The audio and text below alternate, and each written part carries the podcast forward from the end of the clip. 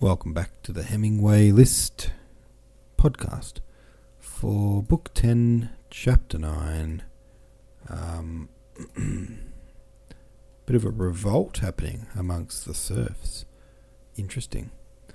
Um, what insights does this chapter give you into the running of the prince's land slash people, and what do you think of Alpatich? Maybe uh, with the prince dead, that's just how quick the people will disobey. The prince, the old prince, was running the place with such an iron fist that the day he dies, they all decide to revolt. That's maybe I've never really looked at it that way, but that's interesting.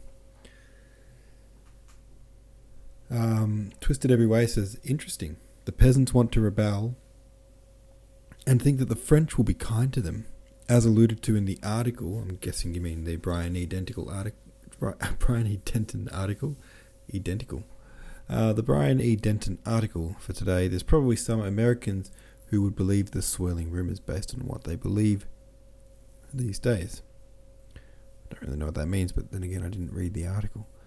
Uh, it was kind of El to take his stuff off the carts and allow the princess to use them. I hope something bad doesn't befall him. Ryan Dundev says, I loved this chapter. It could come straight out of a Facebook group today.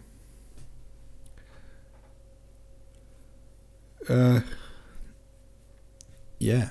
Um, poses an interesting question of what the heck are they going to do? What's Princess Mary going to do if she can't do a proper evacuation of the house um, because the peasants aren't complying with their needs to evacuate? She needs 10 carts, doesn't she? Was it 10? And now she's only got one. I think.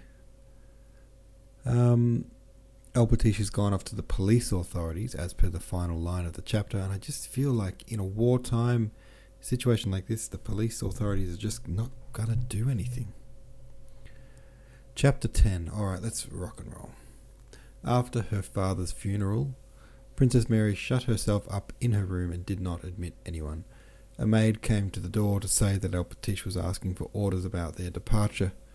This was before his talk with Dron.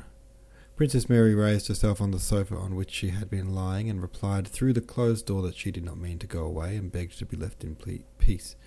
The windows of the room in which she was lying looked westward. She lay on the sofa with her face to the wall, fingering the buttons of the leather cushion, and seeing nothing but that cushion, and her confused thoughts were centered on one subject the irrevocability of death and her own spiritual baseness which she had not suspected, but which had shown itself during her father's illness. She wished to pray, but did not dare to, dared not in her present state of mind address herself to God. She lay for a long time in that position. The sun had reached the other side of the house, and its slanting rays shone into the open window, lighting up the room and part of the morocco cushion at which Princess Mary was looking. The flow of her thoughts suddenly stopped. Unconsciously, she sat up, smoothed her hair, got up, went to the window, involuntarily, involuntarily inhaling the freshness of the clear but windy evening. Yes, you can well enjoy the evening now. He is gone, and no one will hinder you, she said to herself.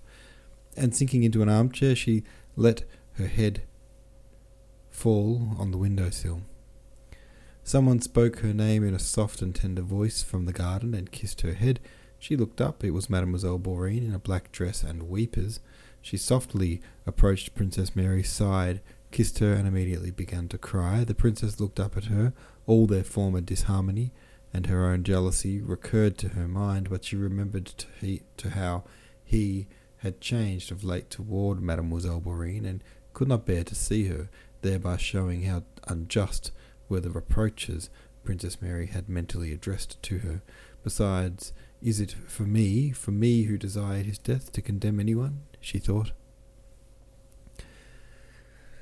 Princess Mary vividly pictured to herself the position of Mademoiselle Bourienne, whom she had of late kept at a distance, but who yet was dependent on her and living in her house.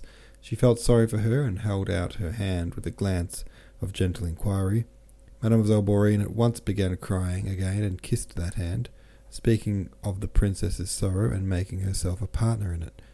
She said her only consolation was the fact that the princess allowed her to share her sorrow, that all the old misunderstandings should sink into nothing but this grief, that she felt herself blameless in regard to everyone, and that he, from above, saw her affection and gratitude.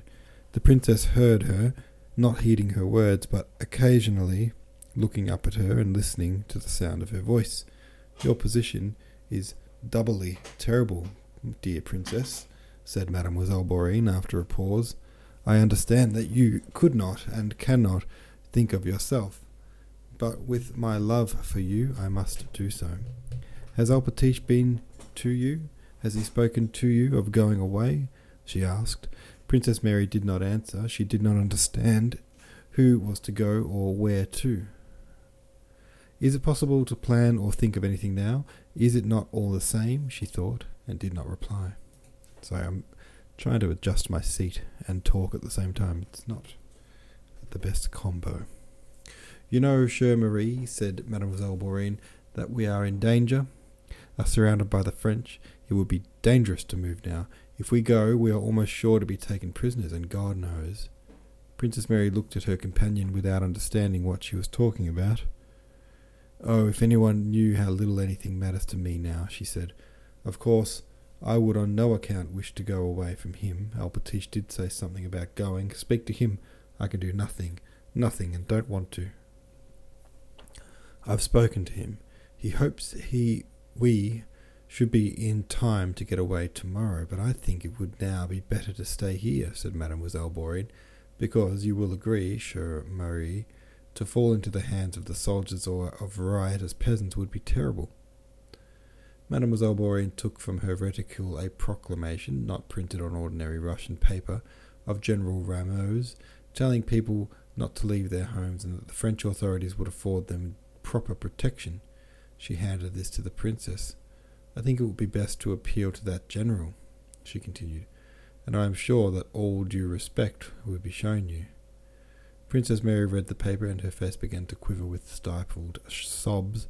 From whom did you get this? she asked. They probably recognize that I am French by my name, replied Mademoiselle Bourienne, blushing.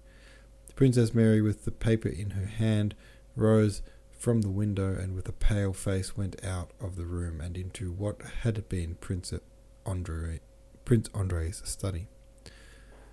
Dunyasha, send Alpatich or Dronyushka or somebody to me, she said, and tell Mademoiselle Bourienne not to come to me, she added, hearing Mademoiselle Bourienne's voice.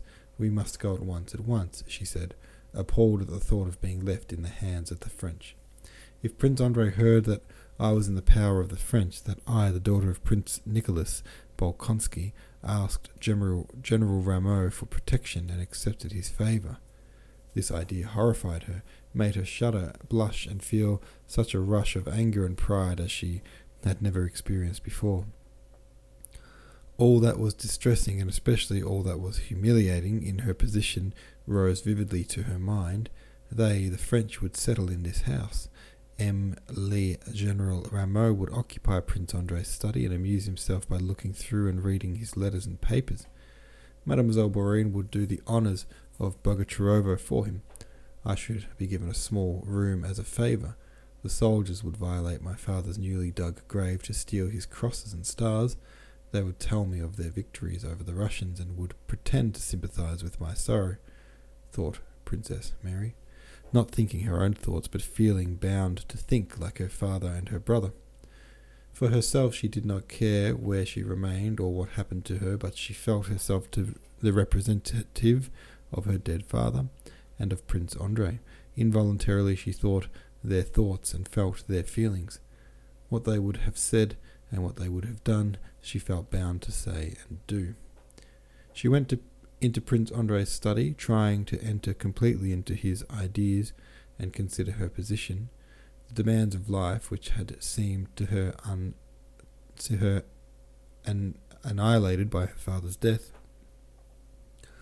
all at once rose before her with a new, previously unknown force and took possession of her.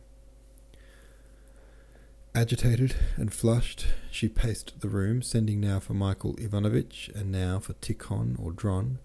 Dunyasha, the nurse, and the other maids could not say in f- how far Mademoiselle Bourienne's statement was correct. Alpatich was not at home; he had gone to the police. Neither could the architect Michael Ivanovitch, who, on being sent for, came in with sleepy eyes, tell Princess Mary anything.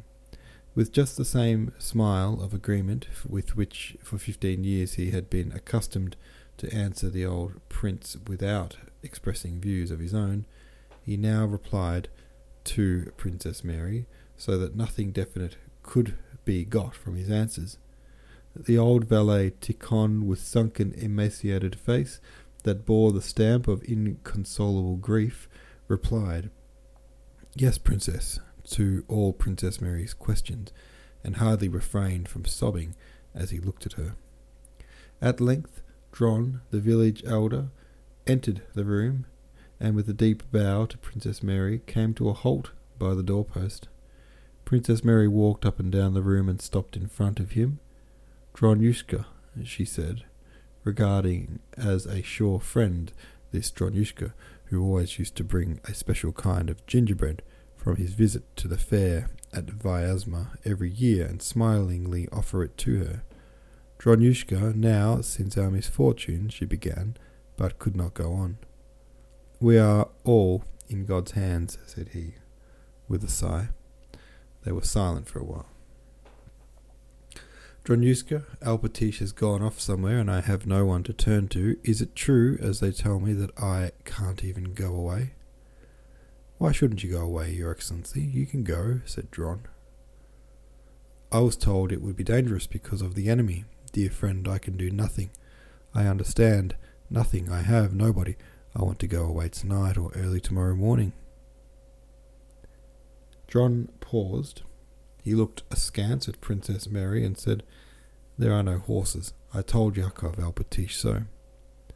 Why are there none? asked the princess. It's all God's scourge, said Dron.